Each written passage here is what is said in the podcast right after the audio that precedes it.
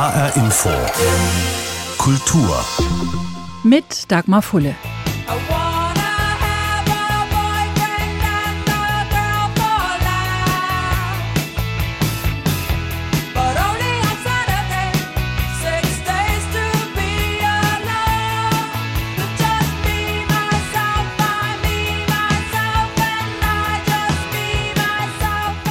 Joan Armatrading schrieb 1980 die Hymne ans Alleinsein.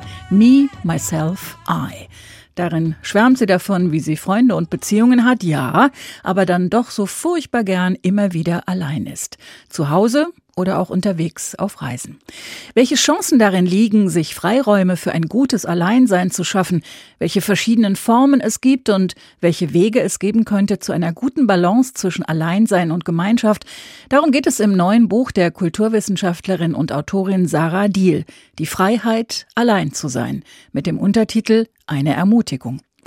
Darüber haben wir gesprochen und Sarah Diel war es zunächst mal ganz wichtig zu differenzieren, weil bei den Begriffen Alleinsein und Einsamkeit und Isolation einiges durcheinander gehen kann. Ich würde tatsächlich sagen, dass man das, was man als problematisch bezeichnet, gerade eher als soziale Isolation benennen würde oder sollte, weil das einfach zu sehr auch hin und her geht, was man mit Einsamkeit und Alleinsein meint. Diese beiden Begriffe wurden auch tatsächlich historisch gesehen immer sehr unterschiedlich benutzt. Also tatsächlich war es vor 200 Jahren eher so, dass das Einsame oder die Einsamkeit eher positiv besetzt war, weil das auch eher so der Raum war mit dem Einssein mit Gott zum Beispiel oder mit dem Göttlichen im Gebet zum Beispiel, ne? dass man so bei sich ist, um mit dem Göttlichen kommunizieren zu können zum Beispiel oder das Einssein mit der äh, Unendlichkeit und dergleichen. Also das war eigentlich sehr positiv aufgeladen und das Alleinsein war eher negativ besetzt im Sinne von von der Gemeinschaft verlassen sein. Und das hat sich ja schon sehr gewandelt. Mittlerweile äh, nehmen Leute eher das Wort Einsamkeit als negativ wahr, aber um das halt so ein bisschen klarer zu machen, worum es da geht, finde ich das Wort Isolation einfach viel hilfreicher. Warum äh, glauben Sie, hat das Alleinsein heute so einen unglaublich schlechten Ruf in unserer Gesellschaft? Also warum gilt das als Mangel, wenn man viel allein ist?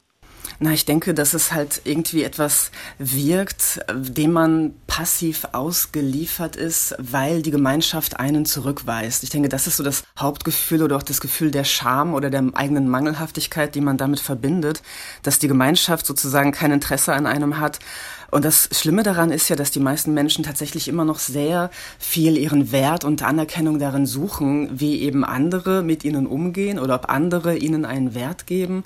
Und ähm, ich plädiere halt auch sehr dafür, dass Menschen sich davon auch ein bisschen frei machen, also immer davon abhängig zu sein, dass man von anderen Anerkennung bekommt, sondern dass man sich selbst auch genug ist, dass man sich mit sich selbst auch komplett fühlen kann und dass vor allem aber auch das Alleinsein einfach ein Raum ist, den man auch wirklich sehr schön und selbst gestalten kann. Ne? Also dass man wirklich dem sich nicht, nicht passiv ausgeliefert sieht, sondern dass das wirklich etwas ist, worin noch sehr viel Qualitäten liegen, gerade eben auch in so einer ungestörten Wahrnehmung, in einer, ich sag mal, hemmungslosen Erkundung der eigenen Bedürfnisse oder auch vor allem, dass man die eigenen Bedürfnisse auch wirklich wertschätzt und akzeptiert.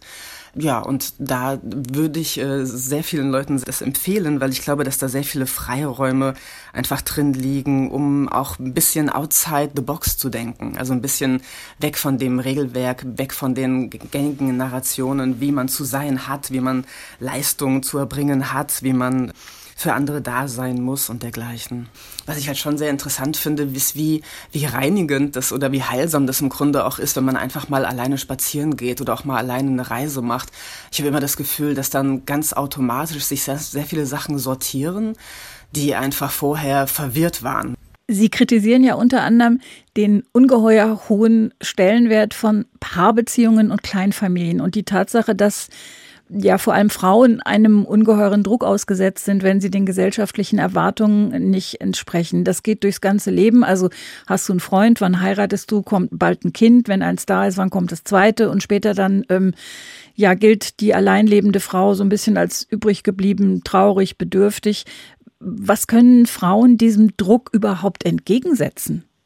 Na, ich denke, das ist schon mal sehr hilfreich, sich überhaupt klar zu machen, dass das Frauenbild in unserer Gesellschaft immer noch sehr darüber funktioniert, dass Frauen eben Anerkennung über andere bekommen. Ne? Also dass sie sich um ein Kind kümmern oder dass sie als begehrenswertes Objekt für einen Mann sind sozusagen. Ne?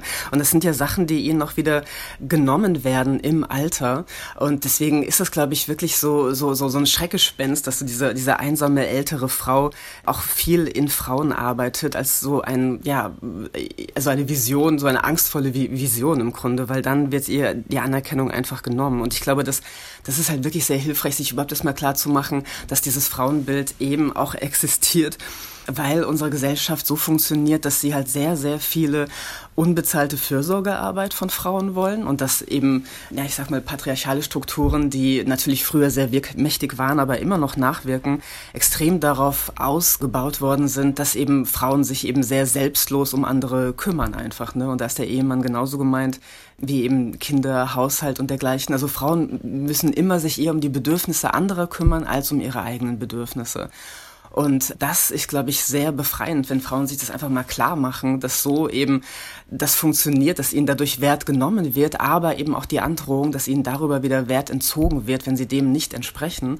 Und dass deswegen auch dieses, ja, dieses defizitäre Bild der älteren Frau, die dann einsam ist, wenn sie eben das nicht leistet, dass das so dominant ist. Und ich denke, es ist sehr, sehr befreiend, sich davon eben loszumachen. Und es entspricht halt auch wirklich überhaupt nicht der, der Realität einfach, ne? Weil tatsächlich ist es auch so, dass Frauen im Alter viel besser klarkommen, oft als Männer. Also wenn Männer alleine leben, dann sieht es meistens so aus, dass sie wirklich keinen sozialen Anschluss mehr bekommen, weil sie das eben eventuell auch nicht wirklich gelernt haben, während Frauen einfach viel sozial aktiver sind und viel mehr machen. Nochmal zurück zur kleinen Familie, gegen die Sie sich ja sehr vehement aussprechen.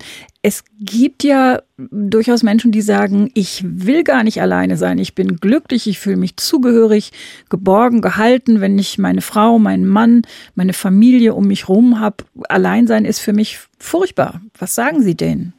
Also ich will überhaupt nicht jetzt wirklich so eine Idee von Autonomie idealisieren, dass man einander nicht braucht. Das ist überhaupt nicht mein Anliegen. Mein Anliegen ist es tatsächlich eher zu sagen, dass Alleinsein und Gemeinschaft überhaupt keine Opposition ist. Mein Punkt ist halt eher, dass sehr viele Leute auch vereinsamen, weil ihnen Konzepte von Gemeinschaft zu eng erscheinen oder zu einseitig erscheinen. Und das ist halt immer noch so, dass vor allem halt die Kleinfamilie präferiert wird als Idee, wie man Gemeinschaft leben kann. Am besten dann eben mit Kind oder eben in der Partnerschaft. Und dadurch wurden einfach sehr viele andere Formen von Gemeinschaft, die auch in größeren Zusammenhängen funktionieren können oder über Freundschaft funktionieren können, die wurden auch so ein bisschen entwertet oder denen wird auch nicht die Stellung gegeben, allein schon gesetzlich zum Beispiel ist es ja auch nicht so leicht, mit, mit Bekannten, mit Freunden zusammen loyale Verantwortungsgemeinschaften zu bilden, weil es einfach ähm, alles nur auf eben Mutter-Vater-Kind-Konzepte ausgerichtet ist. Und was ich daran so interessant finde, ist, dass wir ja eben ne, sehr diese Einsamkeit beklagen, gerade in unserer Gesellschaft, aber halt ähm, nicht sehen, dass das gewisserweise eben auch selbst gemacht ist, weil sehr viele Leute eben in der Single-Generation gelandet sind, weil ihnen diese alten Konzepte von Gemeinschaft zu eng sind, aber sie sehen noch keine neuen.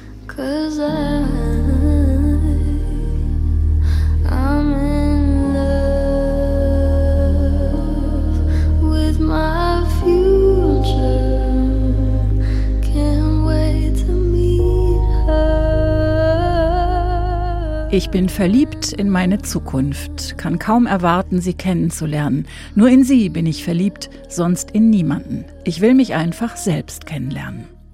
My Future, ein Song über Selbstliebe, über die eigene Kraft und letztlich übers Alleinsein. Billie Eilish hat ihn geschrieben und gesungen mit 18 während des Corona-Lockdowns. Und sie hat sich später daran erinnert, dass sie dieses Alleinsein aufregend fand, dass sie Hoffnung daraus geschöpft hat, jede Menge Selbsterkenntnis und persönliches Wachstum.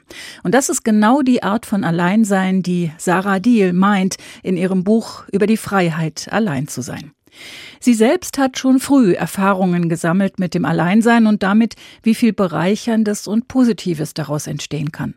Aufgewachsen ist sie in einem Stadtteil von Bad Camberg im mittelhessischen Kreis Limburg-Weilburg. Ich persönlich, also ich bin sehr froh einerseits auf dem Dorf groß geworden zu sein, weil ich das Leben einfach da kenne und auch nicht nur so als Klischee kenne, aber tatsächlich hatte ich auch als Jugendliche jetzt nicht so eine große Auswahl mit wem ich Zeit verbringen kann oder was ich da tue. Und deswegen war das tatsächlich mit sehr viel Einsamkeit verbunden bei mir. Aber da habe ich eben auch sehr viel gelernt. Also ich habe da sehr viel gelernt, wie ich mit mir selber klarkomme und wie ich aber auch alleine losziehen kann, wenn mich was interessiert und nicht so abhängig davon bin, dass ich immer mehr Leute suchen muss, um irgendwas zu unternehmen. Das finde ich nämlich auch immer sehr schade, dass sehr viele Leute, glaube ich, immer denken, sie sitzen so zu Hause rum und fühlen sich halt ähm, ja einsam und verlassen und äh, gelangweilt, weil sie immer denken, sie brauchen jemanden, um etwas zu tun. Und das äh, vermischt sich dann, glaube ich, auch dieses Gefühl von Untätigkeit und, und Einsamkeit. Und das muss ja gar nicht so sein, weil ich ja nicht auch eher, das habe ich beim alleine Reisen vor allem halt auch gemerkt,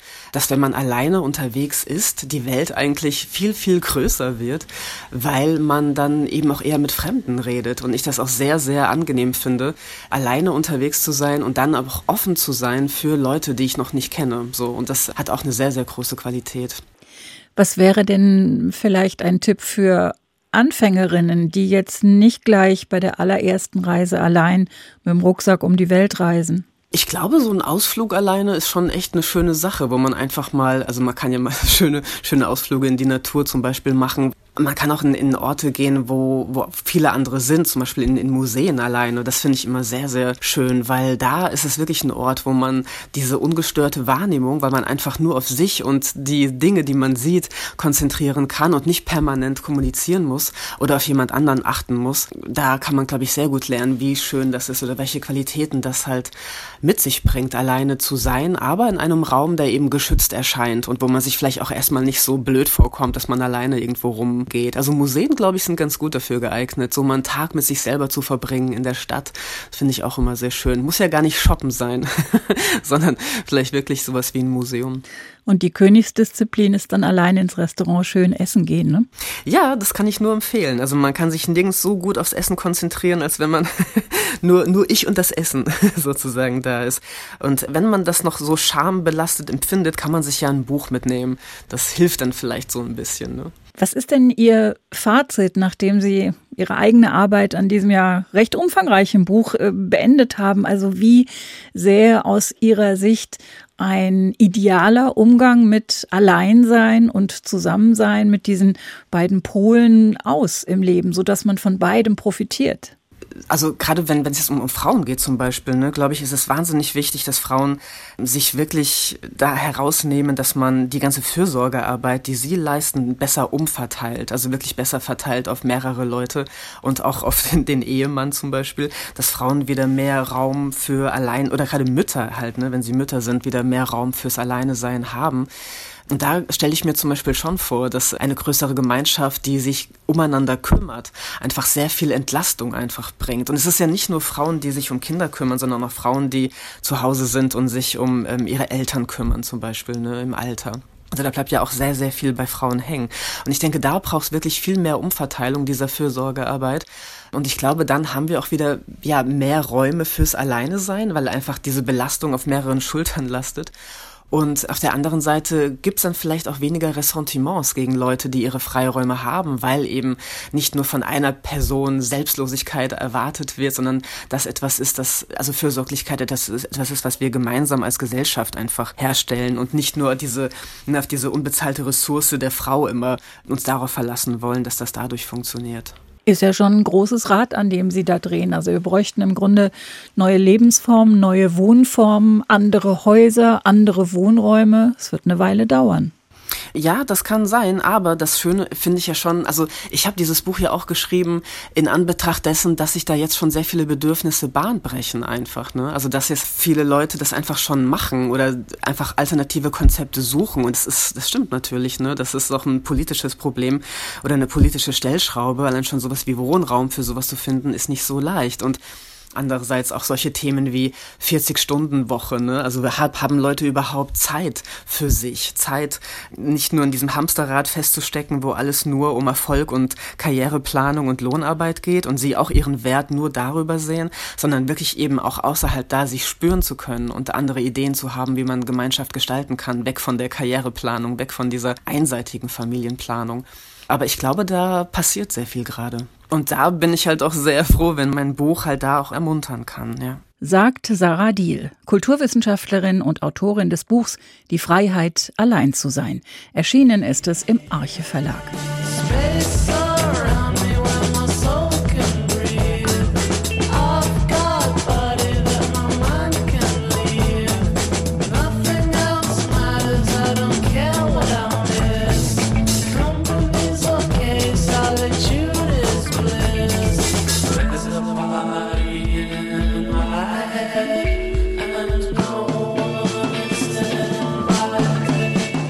mich herum ist eine Menge Platz. Hier kann meine Seele atmen. Mir ist egal, was ich versäume. Gesellschaft ist schön, Alleinsein ist Glück. Eine Party in meinem Kopf, zu der niemand eingeladen ist. Solitude is Bliss, ein Song des australischen Psychedelic Rock Band Projektes Tame Impala überhäuft mit Preisen und immer wieder an der Spitze der Charts. Dahinter steckt Kevin Parker, ein einzelner Mann, der offenbar die besten Ideen hat, wenn er allein ist. Nichts muss, aber alles darf. Der Wiesbadener Psychologe Dr. Holger Schlageter kennt aus seiner Arbeit und seiner Erfahrung beide Themen. Alleinsein und Einsamkeit. Und auch er möchte sehr genau unterscheiden. Alleinsein ist erstmal ein Zustand, der neutral ist. Da bin ich allein, da ist kein Zweiter, keine Zweite um mich rum. Und Einsamkeit ist ein Gefühl. Das ist ein abgeleitetes Gefühl aus einer Situation, also im Grunde eine Interpretation einer Situation. Und damit ist es Alleinsein, wenn das wirklich eine neutrale Beobachtung und Beschreibung einer Vereinzelung ist, dann habe ich ja beide Richtungen. Ich kann das Alleinsein in positiver Richtung äh, entwickeln und ich kann sie negativer entwickeln. In der positiven heißt es, ich bin alleine und habe keine äußeren Reize um mich herum, die mich stören, die mich äh, keine Bedürfnisse außer meine eigenen. Das sind alles Dinge, die wir als stärkend und positiv erleben. Oder ich kann es halt negativ, dann bin ich bei der Einsamkeit interpretieren. Und das heißt, ich bin isoliert, keiner will mich, ich bin nicht zugehörig. Das ist dann negativ. Es scheint aber ja doch so zu sein, dass das Alleinsein in unserer Gesellschaft ein sehr schlechtes Image hat. Also wir haben auf der einen Seite viele Menschen, die angesichts ihrer unfassbar vielen Verpflichtungen des Alleinseins suchen, zum Beispiel dann mal in ein Kloster gehen, sich eine Auszeit nehmen. Und auf der anderen Seite ist Alleinsein eine Art Makel. Woher kommt das eigentlich in unserer Gesellschaft? Auch viele Dinge sind in unserer Gesellschaft ein Makel, die eigentlich ganz gut sind. Andere gucken andere immer an und finden irgendwas makelhaft. Das hat was mit Bias zu tun, mit einer Vorverurteilung. Das hat was zu tun mit dem Gefühl oder vielleicht auch der Notwendigkeit, sich besser zu fühlen als andere Menschen, ähm, sich äh, übergeordnet zu fühlen. Also eine Verurteilung für irgendwas passiert immer. Das wird mich gar nicht groß belasten, wenn ich allein sein möchte. Und das Alleinsein, der Bias ist eben, dass man zu zweit gesünder und besser lebt. Das stimmt aber überhaupt nicht. Das weiß man als Therapeut relativ schnell, wenn man in der Paartherapie mal gearbeitet hat, dass Beziehung alleine überhaupt kein Garant für ein besseres oder gesünderes Leben ist. Und so entmantelt man diese Vorurteile und kann dann am Ende auch verstehen, dass es im Grunde ja darum geht, so zu leben, wie es mir gemäß ist und denen, die mich lieben, einen Mehrwert auch zu bieten im Leben. Und das geht auch mit Alleinsein. Das ist sehr interessant, dass Sie das sagen, weil genau an der Stelle empfinden ja besonders Frauen bei uns in der Gesellschaft einen unglaublichen Druck. Also erst heißt es, ähm, hast du denn schon einen Freund und wann heiratest du denn und wann kriegst du denn ein Kind und wann kommt aber denn das zweite? Also so Partnerschaft und Kleinfamilie gelten als der alleinige Weg zum Lebensglück. Wer diesen Weg nicht geht, gilt als übrig geblieben und traurig und bedürftig. Auf jeden Fall irgendwie als bedauernswert. Dieser unglaublich starke starke Druck, woher kommt der?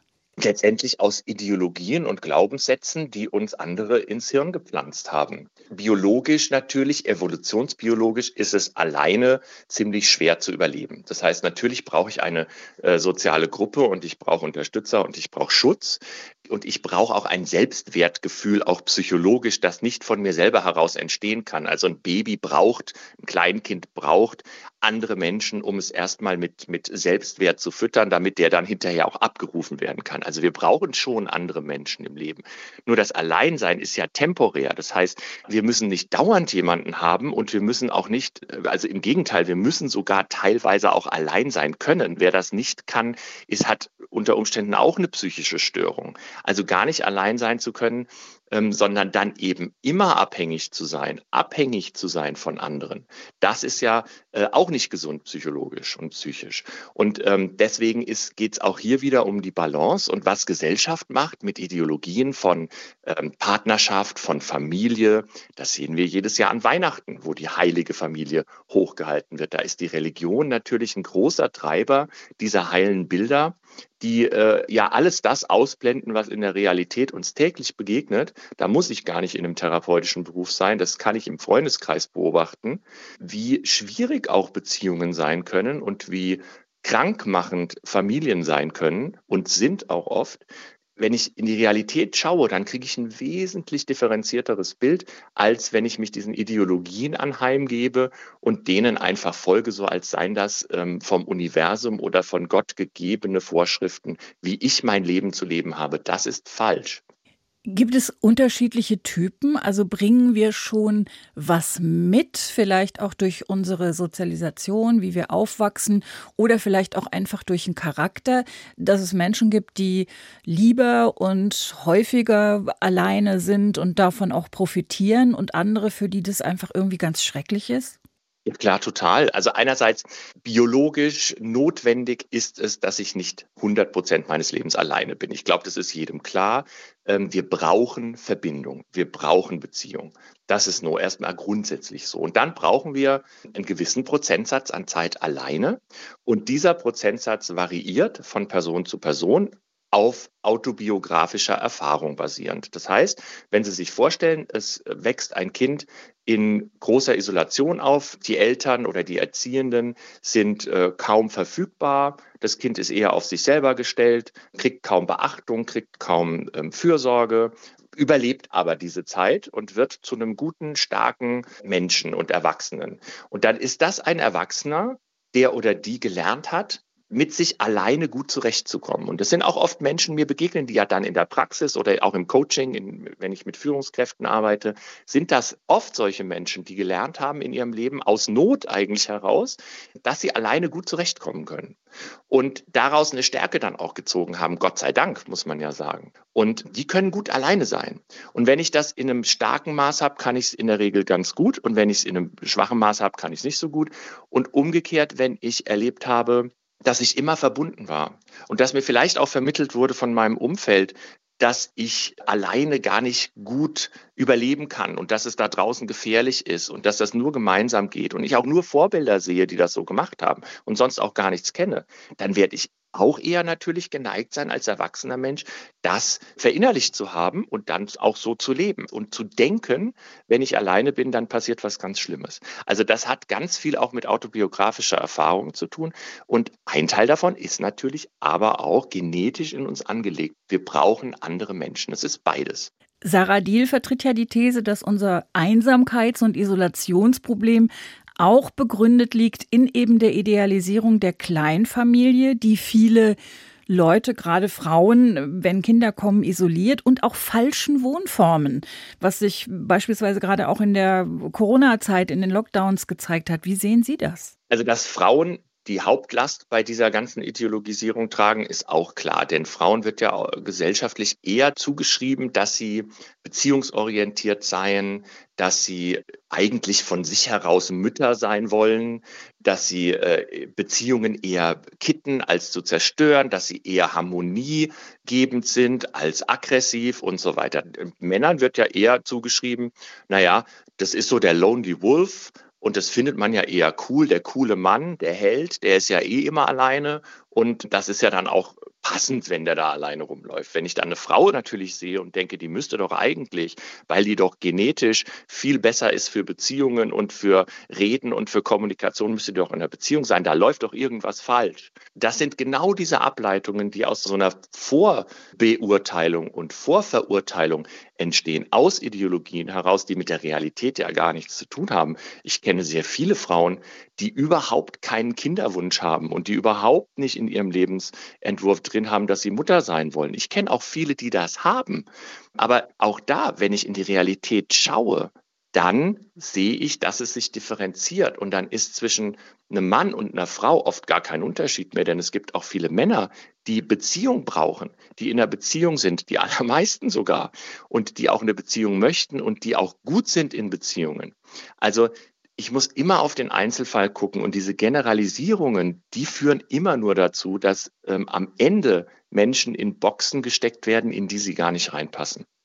Das heißt im Grunde, das Fazit ist so wie bei ganz vielen anderen Fragen auch, wir müssten besser lernen, einander so zu akzeptieren, wie wir sind.